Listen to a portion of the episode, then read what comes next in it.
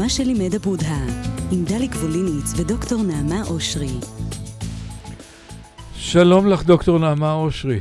שלום לך, דליק. שלום לטלי תמי פולק, שאחראית לזה שהקולות יגיעו אליכם באשר אתם ולמוזיקה של התוכנית.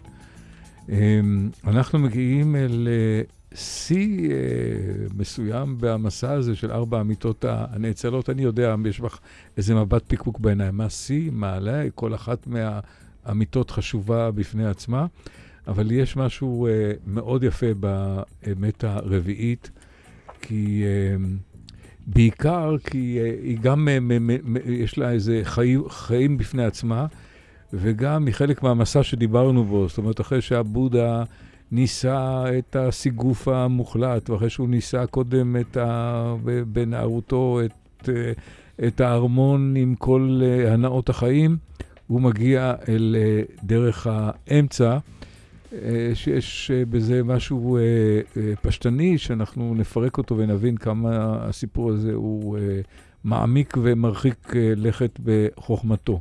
אז אנחנו באמת הנאצלת הרביעית. זה נכון, אני, זה יפה, גם הסתכלתי עליך שאתה אמרת פסגה, במובן מסוים זה נכון, זאת האמת על הדרך. קרויה האמת על הדרך, אם הראשונה הייתה המחלה, השנייה הייתה מקור המחלה, השלישית הייתה האפשרות להיחלץ מהמחלה, הנירוונה, אותה קצת הזכרנו בפעם שעברה, והאמת הרביעית מדברת על הדרך, כן? על אותו מעשה שאפשר לעשות על מנת לצעוד בדרך ולהיחלץ מן הסבל. המקום שאנחנו מדברים על C לא כל כך מתאים לתזה או למחשבה של המזרח, משום שאתה מדבר על נקודת יציאה ונקודת כניסה, או נקודת אה, פתיחה ונקודת סיום. צריך להזכיר לעצמנו, וזה היופי של החוכמה של הבודהיסטית, אבל גם הדאוויסטית, שיש בטבע הגלגל. Mm-hmm. אנחנו מדברים על הנעת גלגל החוכמה. אתה זוכר את אותו נאום של הבודה מתחת לעץ, לחמשת הנזירים וכולי, וכשהוא יוצא מן ההבנה שלו שם אל העולם ואומר את דבריו, הוא מתחיל בדרך האמצע. כלומר, הוא מתחיל בדרך האמצע ואומר, ומהי דרך האמצע? היא הדרך כפולת השמונה, כלומר, השקפה נכונה, מחשבה נכונה, דיבור נכון, עשייה נכונה, אורח חיים נכון, מאמץ נכון, קשב נכון, ריכוז נכון. זוהי דרך האמצע שפוקחת עיניים וכולי, וזוהי הדרך הרביעית. אנחנו בעצם מתחילים את המסע כולו בנאומו של הבודה, מן הסוף אל ההתחלה. דרך האמצע, שהיא הדרך, ה... היא הדרך הרביעית, היא הדרך, היא השביל, היא ראשיתו של המסע, ולאחר מכן הוא אומר, אוקיי, בואו נתחיל באמת הראשונה, השלישית וכולי, ואז שנייה שלישית, ואז הוא חוזר שוב אל, אל, אל הדרך הרביעית. יש כאן מצד אחד שיא, ומצד שני מעגל, וזה מאוד מאוד יפה.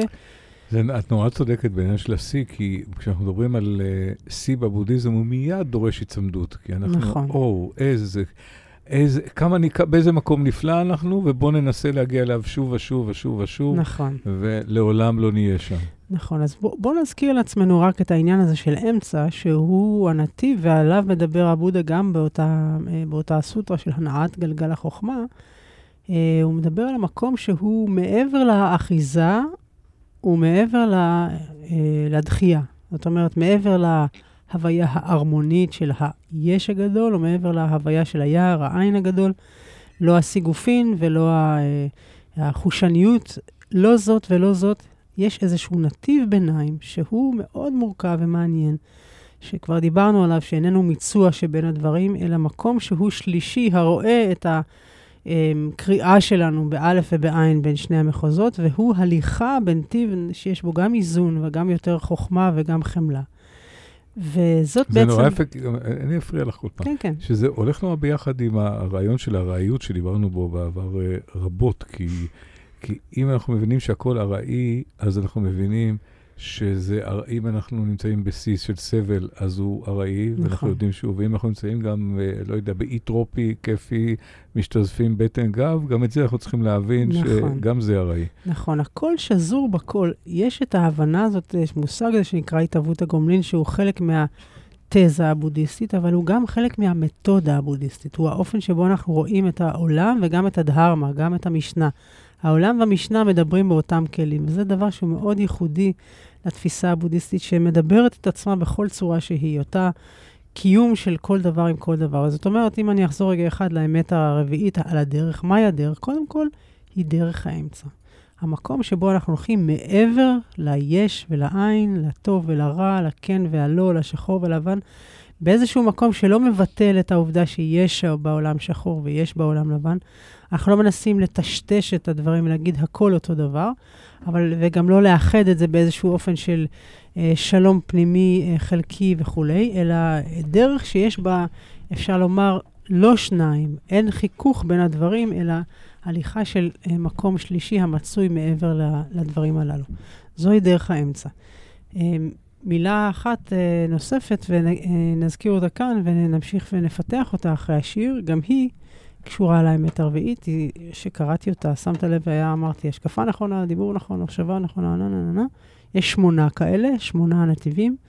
הדרך נקראת דרך כפולת השמונה, והמילה נכון מופיעה בה שמונה פעמים, ועליה נגיד משהו. כן, זה לא נכון במובן הנכון שאנחנו קצת צודק. מורגלים בו. נכון, נגיד על זה משהו אחרי השיר.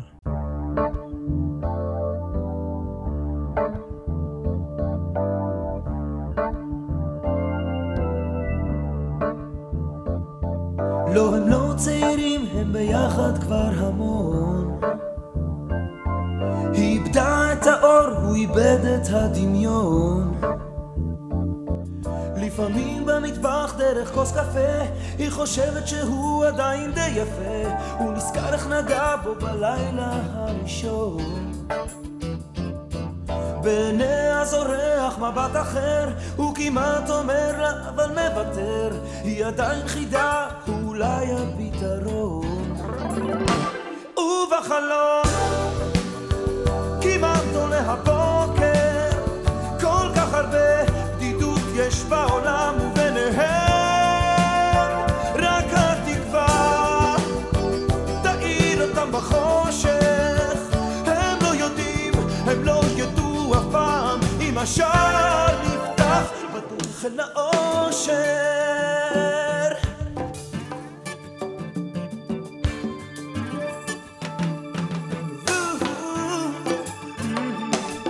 במקום אחר מחלקים גירה צנועה. הוא בחור פשוט, היא הייתה כבר נשואה.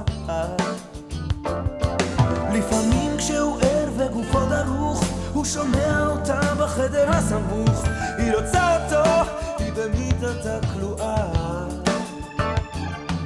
בעיניה זורח מבט כחול רוצה לחבק אותה ולא יכול.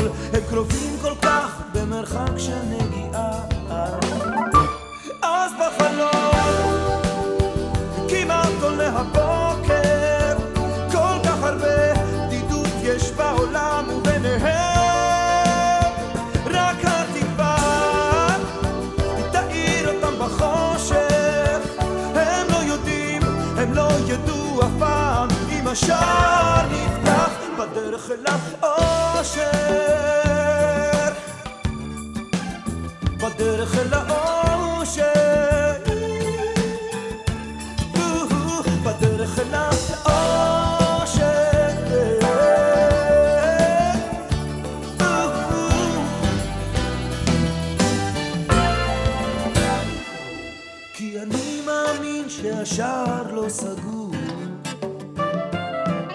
גם אני לא פשוט וקשה איתי לגור. גם אני לפעמים לא מעז לומר ובוער מכל מה שבתוכי נשאר. ובמקום לחשוף גם אני עובר על יד כן. אבל אז בעינייך יש אור חדש וכמו בחישוב שוב אני נכבש. את יודעת אותי, את קוראת אותי מיד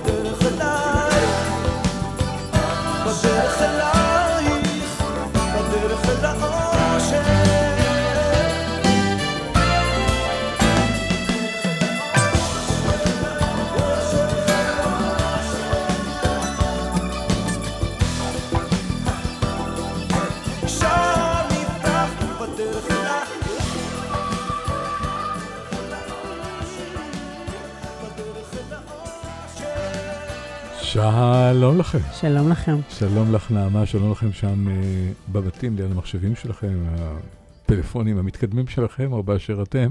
כיף גדול שאתם uh, איתנו. אגב, אתם מוזמנים לכתוב לנו, אנחנו יותר mm-hmm. משמחים, uh, ולפחות נעמה משיבה לכל דורש, ושווה. אז, אז, תכ, אז תכתבו לנו. אנחנו עוסקים, למי שיצטרף אלינו עכשיו, באמת הנאצלת הרביעית. נעמה, אני רוצה להתחיל עם סיפור שיתחבר לך. Uh, אמ, כדי שנבין במה מדובר. אה, סיפור של שני משפטים, מספרים על אה, תלמיד אחד שמגיע למורה שלו ואומר לו, תשמע, אני עושה את המדיטציה בדיוק לפי הדרישות. אני מתבונן בנשימה שלי. אני, אני, אני, אני מתבונן במחשבות שלי ואני מבין, אני עושה הכל, אני יושב נכון, אני, אני, אני זקוף, אני מתוח ולא מתוח מדי, אני מדייק, ובכל זאת, המדיטציות לא מצליחות לי. המורה מתבונן בו ואומר לו, זה יעבור. Mm.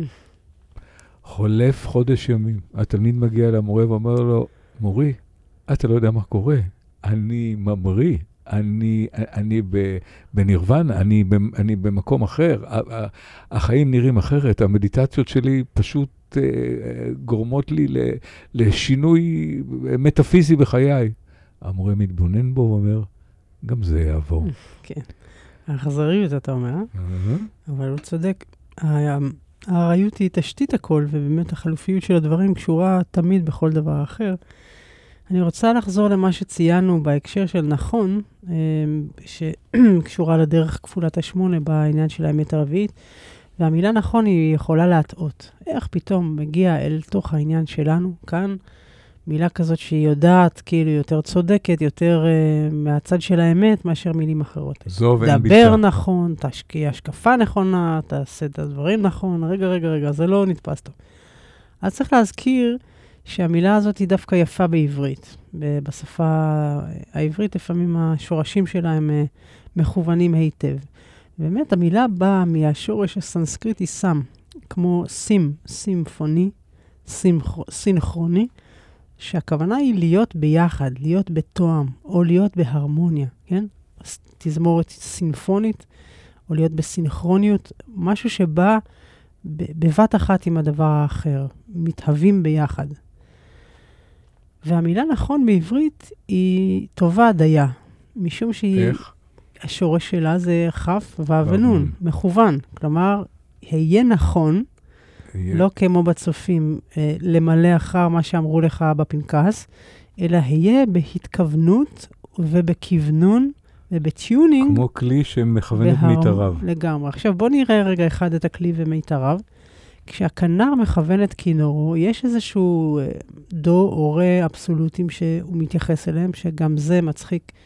אני אפתח סוגריים, אתה יודע שיש מקום, מה זה נקרא מיתר? מיתר שעושה אה, מפיק צליל מסוים, הרי הוא תלוי באורך ובטיב, גם במתיחה וגם בחומר. בשביל זה צריך טמפרטורה. טמפרטורה ולחות וכולי. זאת אומרת, איפה אנחנו יכולים למצוא את המקום שהטמפרטורה בו לא משתנה, שיש בו את המיתר שלא מתבלה, שיש לו את הצליל האולטימטיבי שלא משתנה אף פעם? זה במחוזות הדמיון. לכן, אם אנחנו חוזרים לכנר שמכוון את כינורו, הרי אם הוא מנגן באולם גדול או באולם קטן, אם יש הרבה נשימות של הבלי הפה של האנשים, הכוונון יוצא מגדרו, צריך לשוב ולכוון אותו כפועל יוצא של זיקה, של הזיקה של האולם. כן, הנשיפות שלך משפיעות על הכינור שלי בתור נגן. והחובה של הכנר הוא להיות בטיונינג, בהקשבה. בהאזנה או בהרמוניה בלתי פוסקת החוצה, כדי שהפנימה שלו יהיה מכוון. זה אומר, היה נכון בעולם. עכשיו, זאת, אם אתה בא מהעולם של האומנות, זאת אומנות לפני כל דבר אחר. מידת הקשב שלך, הפניות, הנוכחות, ההתאמה שלך, אתה מדבר על שחקן, על רקדן, על זמר, על נגן, שלא לדבר על אימא ואבא וכל דבר שאנחנו עושים, או נהג בכביש. היה נכון במובן הזה, זה האופן שבו אנחנו נותנים לעולם לכוון אותנו ואיך אנחנו מתכוונים אל העולם, שזאת עבודה בלתי פוסקת. גם אם לרגע אחד ישבתי במדיטציה או נהגתי במכונית באופן מכוון, ברגע הבא העולם יפתיע אותי ואני מכוונת את עצמי מחדש את פני הדברים. עכשיו, אם מסתכלים על התורה כולה, כתורת הדרך, שמדברת על להיות נכון בעולם, אז אנחנו מבינים מדוע הקשבה עמוקה היא המפתח להיותנו בבריאות הנפש והגוף.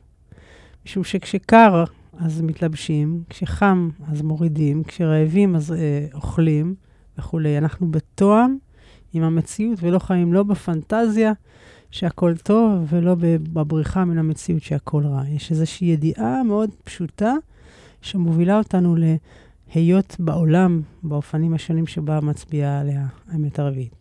אני רוצה להגיד משהו על, ה, על היהדות ודרך האמצע, או שביל הזהב, כמו כן, שקורא לו הרמב"ם. הרמב"ם. מה שחסר ליהדות בסיפור הזה, ויהדות יש עושר, וגם את וגם אני מעריכים מאוד את העושר היהודי, זה הכלי של המדיטציה. כי הכלי של המדיטציה מאפשר את כל הדברים שאנחנו ממלמלים פה, אה, להפוך לחלק מאיתנו. הרמב"ם, כשמדבר על דרך האמצע, והרבה, ואומר, שואלים אותו, אבל מה קורה אם אה, מישהו לא מצליח ללכת בשביל הזהב הזה, שלא חם ולא קר, אלא... אלא, אלא אה, אז הוא אומר, אם יש לו נטייה להיות עבריין ופושע, שיעשה בכוונה מעשי חסד. Mm-hmm. ולהפך, אם הוא uh, נמצא שם בחסד כל הזמן ולא מכיר את החיים ורוצה לדעת דרך האמצע, שיבצע פשע, כמובן, uh, אני הולך פה על דרך הקיצון, אלא ינסה למצוא איזשהו בלנס. שבמדיטציה אפשר להגיע אליו גם בלי הקפיצות אל הקיצוניות השנייה כדי ליצור את זה. כן, יש משהו שהוא דומה ושונה. קודם כל, ההבנה ששביל הזהב, יש שם איזון. אם אתה חושב נגיד על הר, אוקיי? הפסגה והמורד, אה, או נגיד על גיא ושני הרים. הפסגות, המקומות הקיצון, אה, פונקציית הקיצון ונקודת הקצה שלה היא מאוד חדה. אתה לא תבנה שם בהכרח בית. אתה תבנה בית במקומות שיש שם יותר איזון. הנחל זורם לשם, יש שם יותר אושר. בתים, או נגיד אנשים שגרים במקומות קיצוניים, או עושים מעשים שהם יותר מאתגרים את הגוף בכל מיני מובנים, הם נמצאים באיזושהי נקודה ש... שהיא נקודה נפלאה, אבל קשה יותר לקיים את החיים באופן מאוזן בנקודה הזאת לאורך תקופה ארוכה. אז יש שם, צריך שם מההר הזה לרדת, כן? אז יש בית קיץ, בית חורף וכולי. המקום של האמצע, בין אם זה הרמב"ם, בין אם זו התורה הסינית שמדברת על האיזון, או הדאוויזם, הוא מקום מאוד uh, מעניין. פגשתי uh, מישהו שבא ככה להתייעץ איתי לפני איזה זמן, והוא העלה שאלה בהקשר הזה, דרך אגב, בעיניי מאוד מעניינת. הוא אמר, הבודה עצמו עשה מסע שהוא מסע ביוגרפי. הוא הלך מן הארמון אל היער, והוא הבין שדרך הביניים או שביל הזהב, או דרך האמצע, היא הדרך, אבל הוא עשה את זה אחרי שהוא טעם מזה ומזה. והטעימה הזאת מזה ומזה הביאה אותו למסקנה שזה לא כאן ולא כאן, כמו שהוא אומר ממש באותה דרשה. אבל הוא אומר לי, אותו בן אדם, אני עצמי לא הייתי בארמון, לא נגעתי בקצה הזה ולא נגעתי בקצה הזה. הבודה מבקש ממני להאמין לו שהחיים שלי, הדבש לא יבוא מזה שאני אתה יודע, נגיד, כל החיי ההוללות שהייתה פה, אה, נגיד, בתקופת נערותיך, מהסיפורים של תקופת שנות ה-60 וכולי, אנשים גירדו מקומות של קצה כדי להגיע למשהו, כמו הבודה שחי את הנהנתנות עד הסוף, או את הסגפנות עד הסוף. הוא אומר לי, איך אני יכול לקבל באמת ובתמים את דרך האמצע לתוך חיי, בלא שהילכתי בין הקצוות האלה בצורה ממשית? בעצם הבודה אומר לי, כל דבר תחקור בעצמך, אבל בעת ובעונה אחת הוא אומר לי, תשמע, הייתי שם, אין לך מה לחפש שם בקצוות. זאת שאלה מאוד מעניינת, כן? אה, שאלה... שאלה, פתאום זה מביא אותי לשאלה של הורות וחינוך, האם לתת לילדים שלך, לך תשבור את הראש ואז תבין. נכון. או למד מניסיוני ואתה מורה מיד התנגדות מאוד גדולה, כי אתה צריך נכון, להיות באמת... נכון, ועוד הבודה אומר, כל דבר תבדוק לעצמך ותראה איפה הדברים האלה עומדים, אז מה זה נקרא דרך האמצע למי שלא מכיר את הקצוות? והרבה פעמים, ככה אני אגיד משפט ונצא לשיר, אנשים אומרים, יש משהו יותר אפרורי בתוך האמצע הזה. אם, למרות שיש שם את השלווה, ואני לא נתון לגחמות של התשוקה שלי ולא לפחדים שלי מהאיבה, יש שם איזשה, איזשהו ביטחון, אני באמת יכול להיות על קרקע יציבה, אבל איזשהו ג'וסיות, איזושהי עסיסיות של החיים, את ה... זה של ה... תכף נדבר על זה. אה, תכף נדבר על זה. יש פה אשת קצוות שרוצה להשמיע לנו מוזיקה. מוזיקה ונשוב. 어?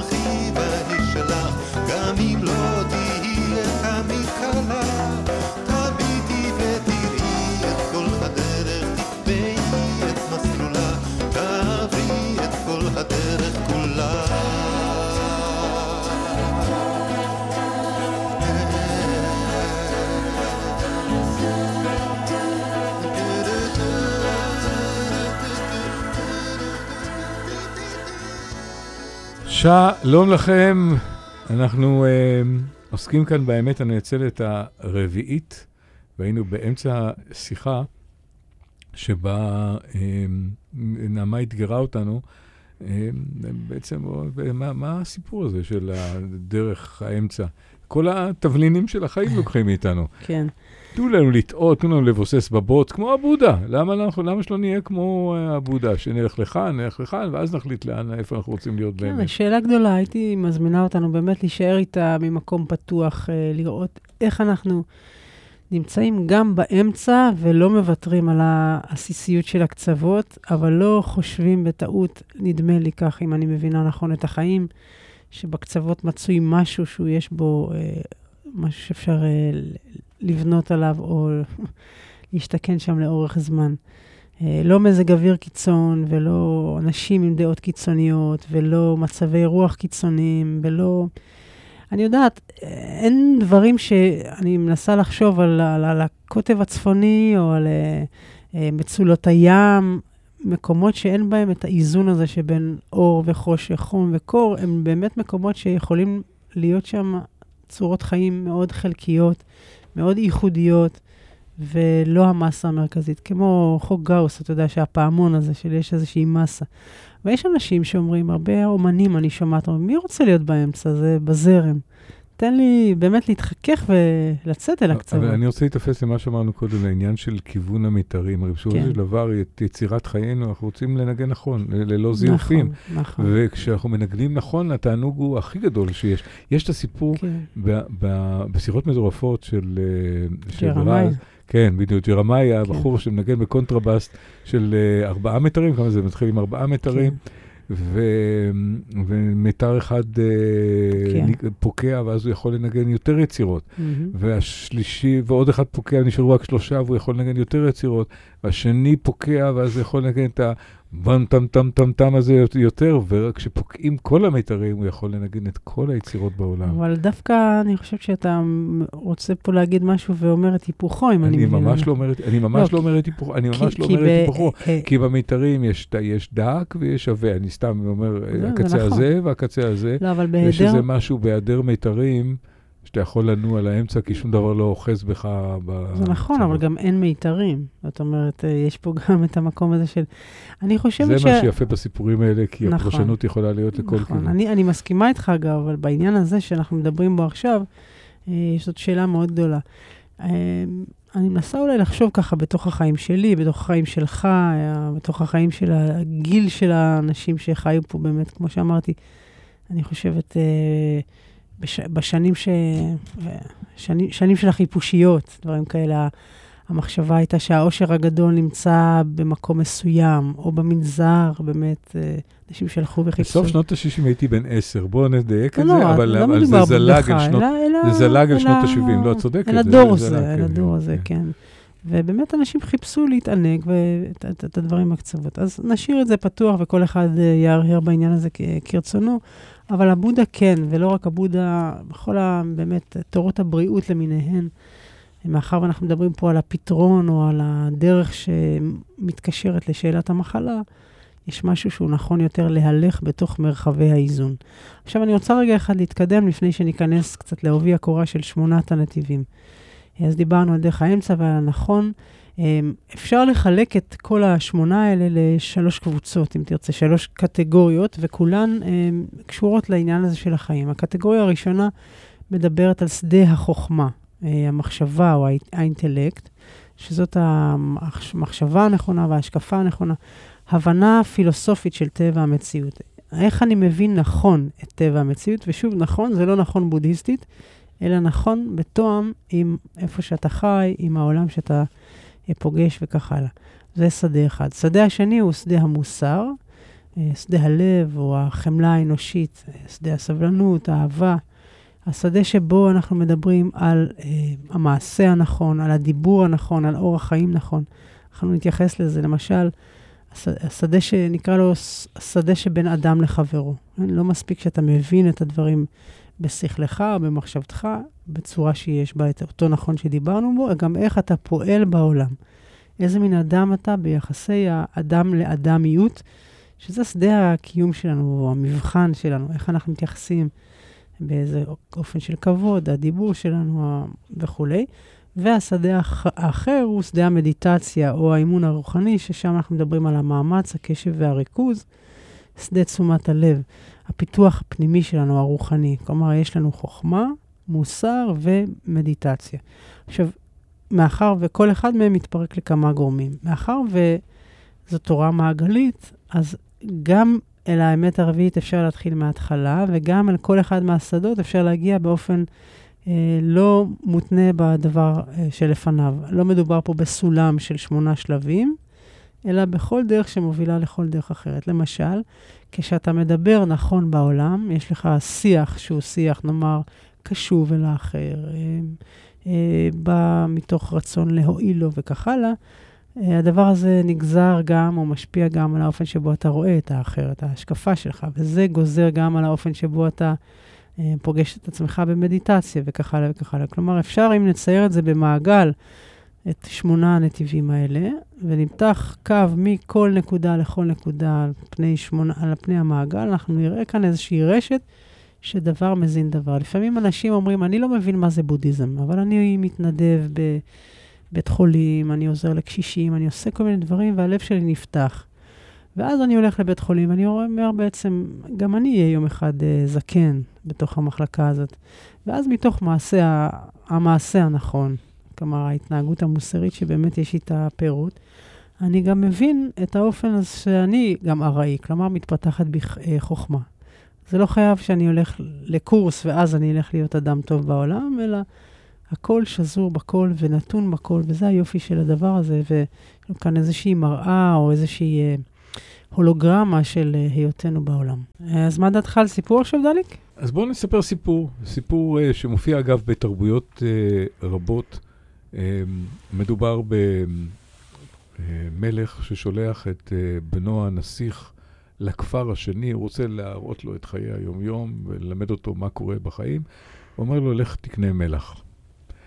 אבל אומר לו, תשים לב, אל תקנה מלח זול מדי, ואל תקנה מלח יקר מדי.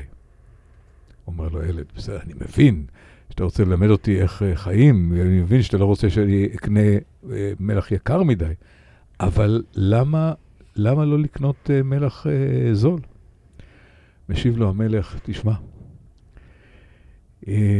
יקר מדי משום שאין שום סיבה בעולם שירמו אותך, אבל זול מדי, מדובר בכפר קטן שאני שולח אותך אליו. אם מישהו מוכר שם במחיר זול מאוד, סימן שמצבו קשה. ואם מצבו קשה, אם אתה תקמנו בזול, הוא יפסיד והוא יתמוטט. ולפעמים בכפר קטן די במעשה אחד כזה, מעשה אחד כזה שהוא לא מכוון והוא לא נכון, כדי למוטט את הכפר כולו. לכן, אל תקנה בזול מדי. Mm. יש בסיפור הזה אמת מאוד מאוד גדולה ומכוונת אני אגיד לך מה קראתי היום בעיתון בהקשר הזה. מה? הפוך לגמרי. האמת שקראתי משהו שמאוד uh, שימח אותי במדור הכלכלי. היום קראתי על uh, אחד המיליארדרים האמריקאים שאומר, עוד מעט ירדפו אותנו בקלשונים כיוון שאנחנו חזירים מדי. ההבנה שאני חזיר מדי, היא הבנה שמתחילה לייסר את, uh, אותי, לא הפחד מהקלשונים, אלא משהו בתוך תפיסת המוסר שלי. אני מתחיל להבין, כך הוא אומר, בין השיטים, אני קוראת אותו ככה, אני מבין שאני גזלתי משהו מאנשים אחרים, ובסופו של דבר, מאחר ואנחנו באותו שדה, אה, זה יתמוטט וגם אני אתמוטט. ואנשים מתחילים פתאום להבין את הדבר הזה, כי העיוות, כמו שאתה אומר, עם המלח, הוא גדול מדי וקשה מנשוא על כולנו. אז הנה, בתוך העשייה המוסרית שלנו מתחבא עיקרון מאוד חשוב, לא רק הארעיות, אלא גם זיקת הגומלין. זיקת הגומלין שקשורה לדרך האמצע. תראה איזה יופי דבר שזור בדבר. זה באמת הייחודיות של התפיסה הבודהיסטית, שמשלבת עיון ומעשה, חוכמה ולב, נוגעת באופן שבו אפשר להיות יותר טובים בעולם.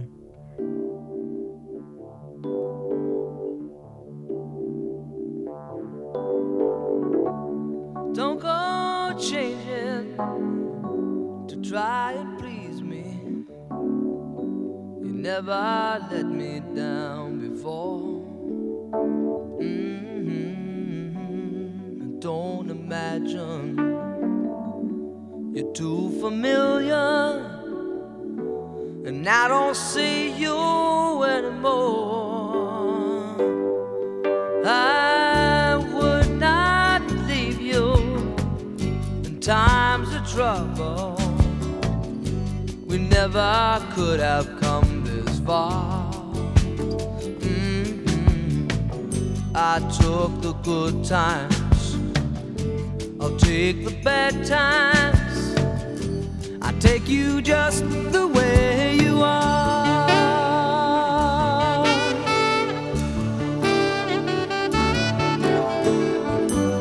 Need to know that you will always be the same old someone that I knew.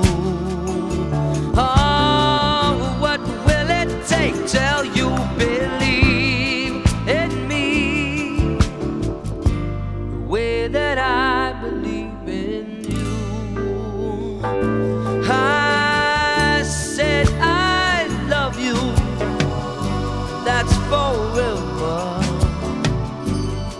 I promise from the heart.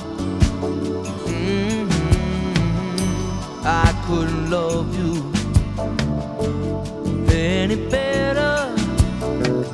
I love you just the way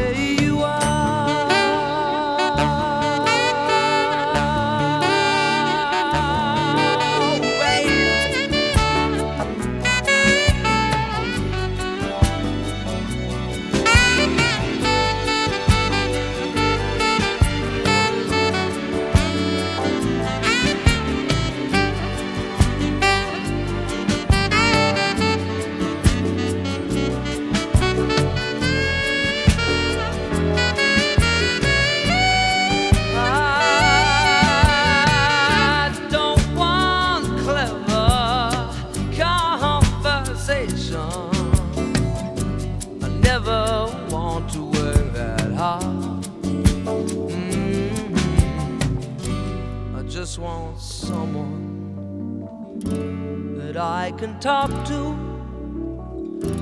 I want you just the way you are.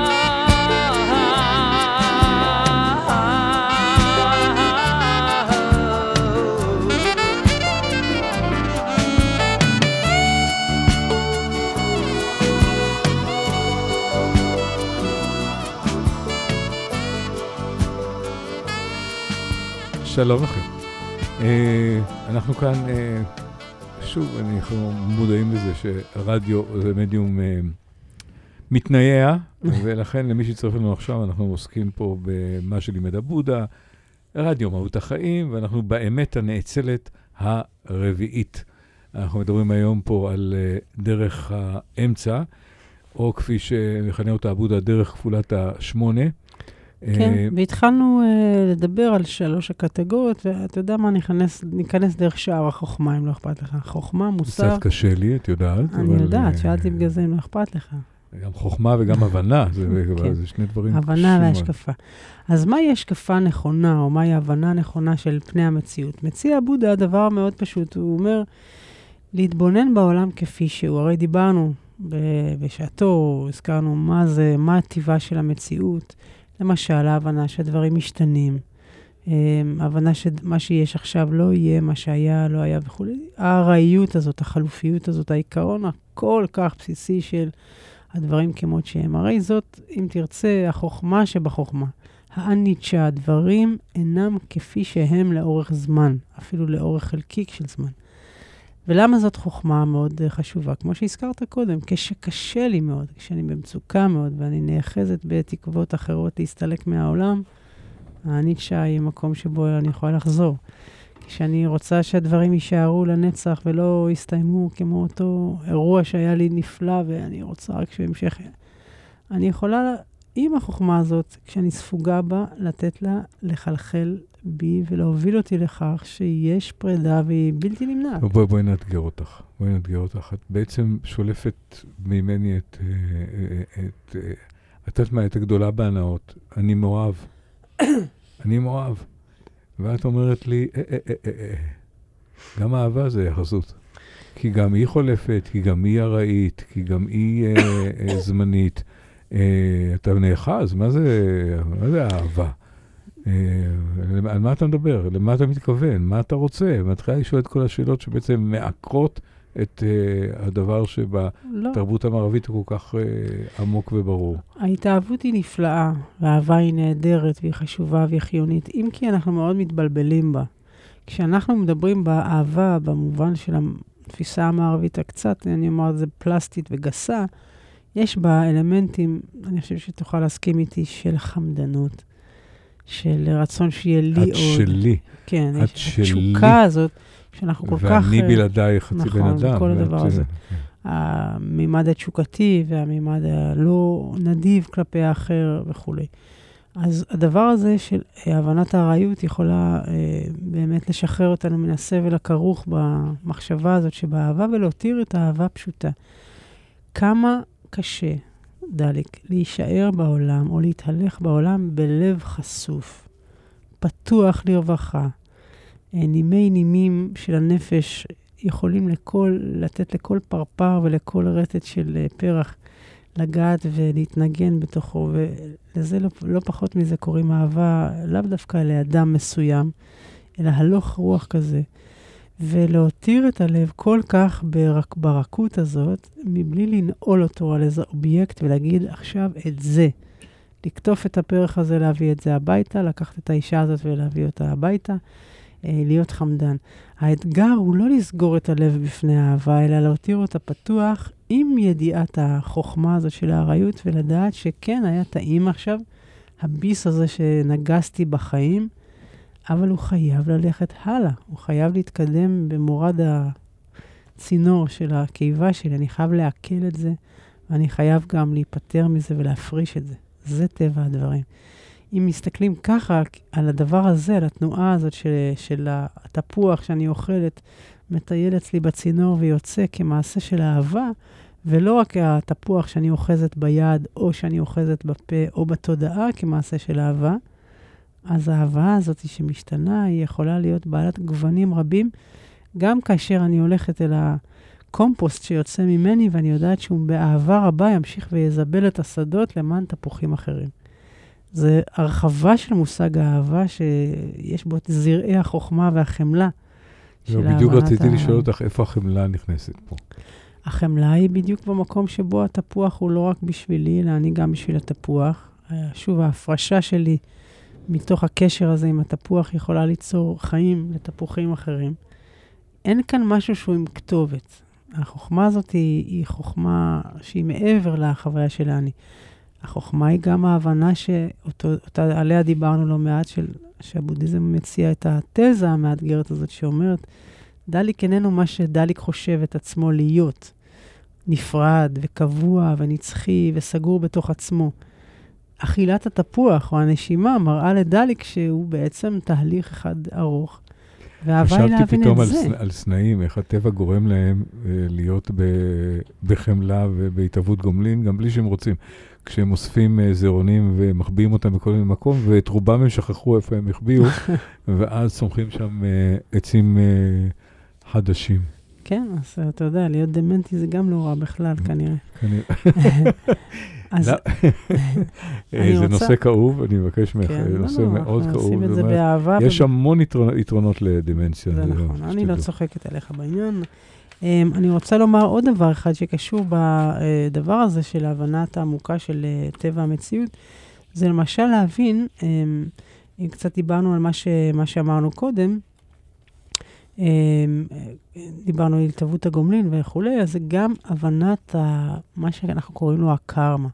אותו חוק uh, שאפשר לקרוא לו חוק הסיבה והתוצאה, um, במובן הזה שאם אני הולכת בדרך האמצע, או בוא נאמר, אם אני לא הולכת בדרך האמצע ואני הולכת אה, בדרך חשקיי ויצריי, אני יכולה לעשות היום משהו שנראה לי כנכון, כי הוא מספק את מה שאני מבקשת עכשיו, ומתוך חוסר החוכמה שיש בדבר הזה, שיש בו אני ויש בו תשוקה, אני לא רק מולידה כרגע, אולי כרגע נעים לי במה שחשקתי, אבל אני לא לוקחת בחשבון גם את תוצאות פעולותיי בעתיד לבוא. אם אני חומדת משהו של מישהו וכך הלאה, לא רוצה להישמע פה מוסרנית, אנחנו מכירים את זה מהחיים שלנו. אם אני עושה, נגיד בלשון הכי פופוליסטית, פופולרית, אני, אם אני עושה עכשיו מה שבא לי ולא אכפת לי משום דבר, אני לא רק עכשיו פועלת בחוסר חוכמה, אני גם פועלת בעיוורון לחוק הקרמה, או לדבר הזה שנקרא לו היום שלמחרת, או נסיבות, אה, הסיבות למעשיי כרגע, והדבר הזה הוא באמת, אה, בסופו של דבר, גם יפגע בי. אז החוכמה זה היותי נכון בעולם, בפילוסופיות החיים הפשוטה עליה דיברנו אה, בתחילת הפגישות שלנו.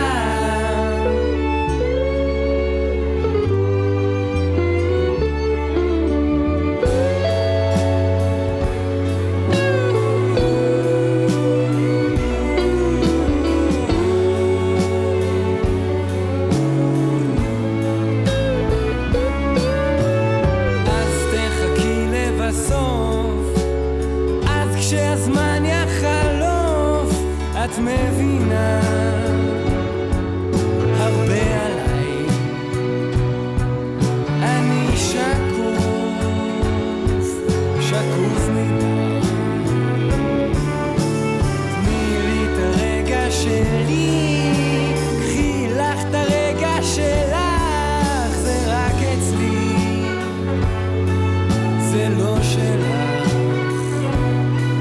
קשה לי אז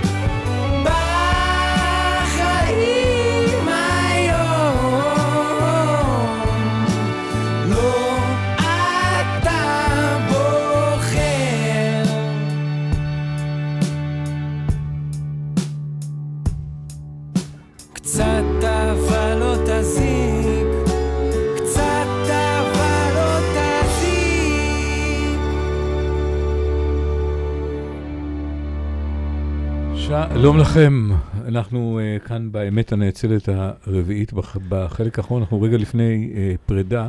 פרידה אה, מהסקציה הזאת פרידה, של החוכמה שקראנו לה, של ההבנה. סקציית מתוך uh, הבנה, שלושת הסקציות המרכזיות בדרך, בדרך כפולת השמונה. ויש um, פה um, um, דבר שנקרא מחשבה נכונה. את יודעת מה זה הזכיר לי שקראתי את זה? זה קרא, בין, uh, בעשרת הדיברות יש את הדיבר הקשה ביותר mm. מבחינתי. Mm. זה לא תחמוד. זאת אומרת שמדובר במצוות של עשייה, אני אה, יכול להסתדר עם זה, לא לרצוח, לא לגנוב, לא... אה, לא, אה, לא, לא לעשות מעשה, לכבד, אה, לכבד את אבי ואת אמי וכן הלאה. אבל לא תחמוד, אתם נכנסים לי לתוך המוח, אני, אני רק חומד. אני רק חומד, אני לא עושה דבר, באמת, כן. כן. עם אשת ראי, אני רק חומד. נכון. אה, האם לכך הכוונה במחשבה נכונה? אז מחשבה נכונה היא להסתכל, קודם כל אנחנו מדברים על מחשבה, דיבור ומעשה. המחשבה בראש, הדיבור בפה, ב... נקרא לזה צ'קרת הגרון, כל המקום הזה של הביטוי, ומעשה בגוף בידיים. סוף מעשה במחשבה תחילה. ואנחנו רואים גם את הדיבור שיוצא. אנשים שמדברים באופן מסוים, הדיבור שלהם, אם תוכל להרים את וילון הדיבור, תראה מה שיש את המחשבה מאחורי. מה, אנחנו נגיע לדיבור נכון. אנחנו נגיע לזה בפעם הבאה. אבל המחשבה מניעה את הדיבור, כמו שהמחשבה של נגיד יצירת העולם, אפשר להניח שאלוהים אמר, אוקיי, בוא נראה מה עושים, הוא חשב, דיבר ועשה. אז הדבר הזה קיים גם בבודהיזם. כשאנחנו מדברים על מחשבה נכונה, היא באמת מחשבה שיש בה כוונות מיטיבות, מכוונות אל העולם. זאת אומרת, יש בה יושרה, יש בה רצון להיטיב, אה, חוסר זדון, אה, חוסר אנוכיות, אה, משאלה באמת להביא משהו טוב אל האחר. כשאנחנו חולפים על פני מישהו ובאמת חומדים אותו אפילו ב, ב, בתוך התודעה, אין טעם להגיד לעצמי, עכשיו אני בן אדם רע, כן, אנחנו לא באיזה סוג של טנק מצוות בודהיסטי שאנחנו מתחילים לייסר את עצמנו, אבל כדאי מאוד לשים לב, גם אם המעשים שלנו אה, בסופו של דבר אולי פחות חמדנים מכפי שהם אה, אה, מתבט... מתבטאים בחוץ, יש בנו יסודות של חמדנות, תשוקה, איבה. אנחנו חושבים דברים על אבל אנשים. למה הנה את רואה כאן, כאן נכנסת המדיטציה שוב. כן, כי אתה יכול לטפל בזה רק באמצעות מדיטציה. באמצעות זה שאתה יכול אה, אה, להתבונן במחשבה, נכון. ולהגיד זו מחשבה, היא, אה, אין לה קשר למציאות שלי, היא לא זה, היא מחשבה, אחריה תבוא אחרת, שלום, שלום. היה נעים מאוד, אה, ש... כן. אה, אה, אני אומר שוב, אני כל הזמן חוזר לעובדה נכון. שאנחנו עוסקים בבודהיזם, שהוא לא יכול להיות מנותק אז יש, ממדיטציה. יש בדיוק את העניין הזה של מצד אחד את המחשבה שיש בה כוונה מועילה לעשייה בעולם, ויש את הדבר האחר, או נגיד המבט האחר על מה זה מחשבה נכונה, שהיא קשורה להבנה של טיבה של המחשבה. אנחנו הרבה פעמים חושבים בטעות, ויש פה פרדוקס, כן? אנחנו חושבים בטעות שהמחשבה היא אנחנו. כל מחשבה שיש לי פחד או שמחה וכולי, אנחנו מזדהים עם המחשבות. זה, דיברנו על זה בהזדמנות שונות, באמת התרגול המדיטטיבי עושה את זה מאוד בהיר. המחשבה חולפת בי. בתוך המדיטציה רואים את זה מאוד. כשיש בי עצב, יש בי חוויה של עצב, אבל הטקסט של העצב שמביאה המחשבה מתחפש להיות לרגע אחד מאוד מאוד בהיר אני. אנחנו מזהים, אה, מזדהים, סליחה, עם המחשבות באופן שגוי, ולא רק מזהים אותם כמי שהם חולפים אותנו. עכשיו, מחשבה נכונה בהיבט הזה היא לא רק מה שאמרנו קודם על אה, מחשבה שמכוונת אל הזולת, אלא גם אותה מחשבה שאני יכולה לומר עליה, היא קיימת כרגע בתוכי, אבל איננה אמת. אני רוצה להזכיר לך, שוב, אני סיפ... עכשיו רוצה לחזור כמו כן. מנטרה על מה שאמרת, לא להזדהות עם המחשבות, לזהות את לזהות את המחשבות, המחשבות. לזהות אותן. נכון. הנה המחשבה, היא לא אני. היא נכון. לא אני. נכון, תשומת לב על המחשבות, וזה כבר, כמו שאתה רואה, אנחנו מדברים אמנם על חוכמה, אבל את התרגול הזה אפשר לעשות במדיטציה, ב... זה הכל שזור הרי בכל. אני אתן לך דוגמה שהזכרתי אותה, אני חושבת כמה פעמים, אבל היא באמת יכולה, היא פשוטה ומכוננת באיזשהו מובן. הדלאי למה אומר, אתה נכנס ל... אני יודעת מה, בערב, הוא נותן את הדוגמה הזאת של, אתה רואה משהו מפותל על הרצפה, אתה חושב שזה נחש, ולכן אתה מפחד וכולי. אבל אתה אתה מפחד משום שאתה חושב. אתה חושב כי אתה רואה לא נכון. יש משהו בראייה או במחשבה שהוא, אתה, הרי אתה לא יודע שזה חבל. הפחד בא מן המחשבה שהיא מתעתעת. המחשבה מתעתעת, הראייה מתעתעת, המחשבה היא חוש, ויש בלבול בתוך החוש הזה. אותו סיפור טיבטי שאני נורא נורא אוהבת, על ה... סיפרנו אותו כמה פעמים, על משל המערה עם אלף השדים. שאותו חניך נכנס, והוא אומר לו, אתה תפחד מכל הצלילים והקולות שאתה תשמע, אבל תזכור, הפחד הוא אמיתי, אבל המחשבה שיש כאן שדים היא מחשבת שקר. אין שדים, אלה רק צלילים. יש בלבול של המחשבות, כי אנחנו חושבים אותן להיות אמיתיות. וזה סיפור מאוד מורכב, כל מי שמתרגל מכיר את זה, איך אני יכול לא להתרחק מן המחשבות ולא להסתלק מהן ולא לטאטא אותן ולא לאחוז בהן, אלא רק להבין שהן חולפות בי, אבל אין בהן בהכרח גרעין של אמת. מהי מחשבה נכונה בהקשר הזה? היא חידה גדולה מאוד. הרי אתה תגיד, מה, אני רואה דברים, אני יודע, אני בטוח שזה נכון, אני חושב משמע אני קיים, אומר דקארט. יש לנו כאן הסתכלות אחרת על הדבר הזה, המחשבה היא מקור לא רק לידיעה, אלא גם מקור לתעתוע. זה כדאי לזכור בהקשר הנכון, שאולי גם מזכיר קצת משהו על נכון ולא נכון. אז uh, אנחנו נסיים כאן בעניין הזה ונזכיר לעצמנו את הפיתולים של המחשבה ואת ההסתלסלויות שלה, את המקום שבו היא יכולה, מה שנקרא פפנצ'ה, להתרחב עד אינסוף, ונציע לעצמנו לזהות את המחשבה, להיפרד ממנה, ולחזור לראות מה יש בבהירות ממש עכשיו, כאן, מתחת לאף, בגוף וברגע הזה.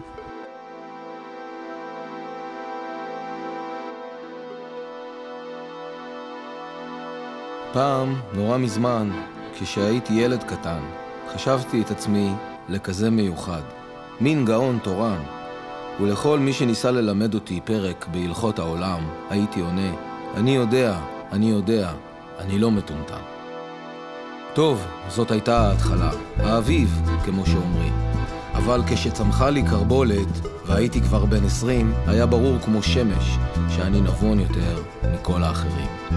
זה לא יעזור לכם, הייתי אומר לכל האנשים. אני מבין בכל דבר, בעסקים, בפוליטיקה, בנשים. בסביבות ה-40 ידעתי טוב יותר מכל אלה שחשבו שהם יודעים. אני יודע, הייתי אומר להם בכל הזדמנות. אני יודע, אני תופס הכל. אני יודע להבחין בין טוב לרע, בין שחור ללבן ובין ימין לשמאל.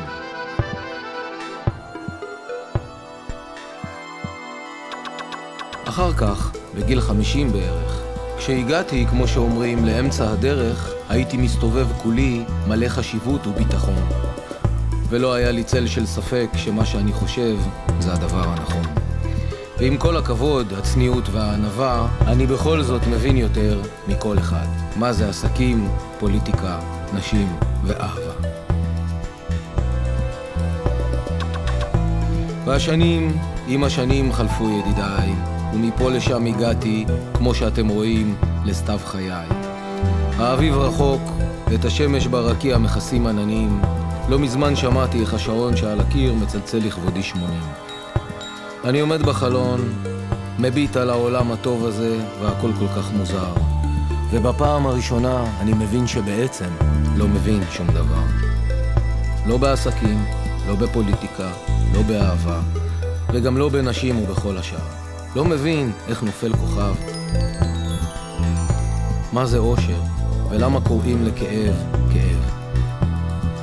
מה מריץ את האנשים, למה המלחמות, ואיך זה שהעולם מסתובב. אני עומד ליד החלון, מביט בשמיים הרחוקים, רואה את המראות, ויודע, יודע שכמה שאני מבין יותר, ככה אני מבין פחות.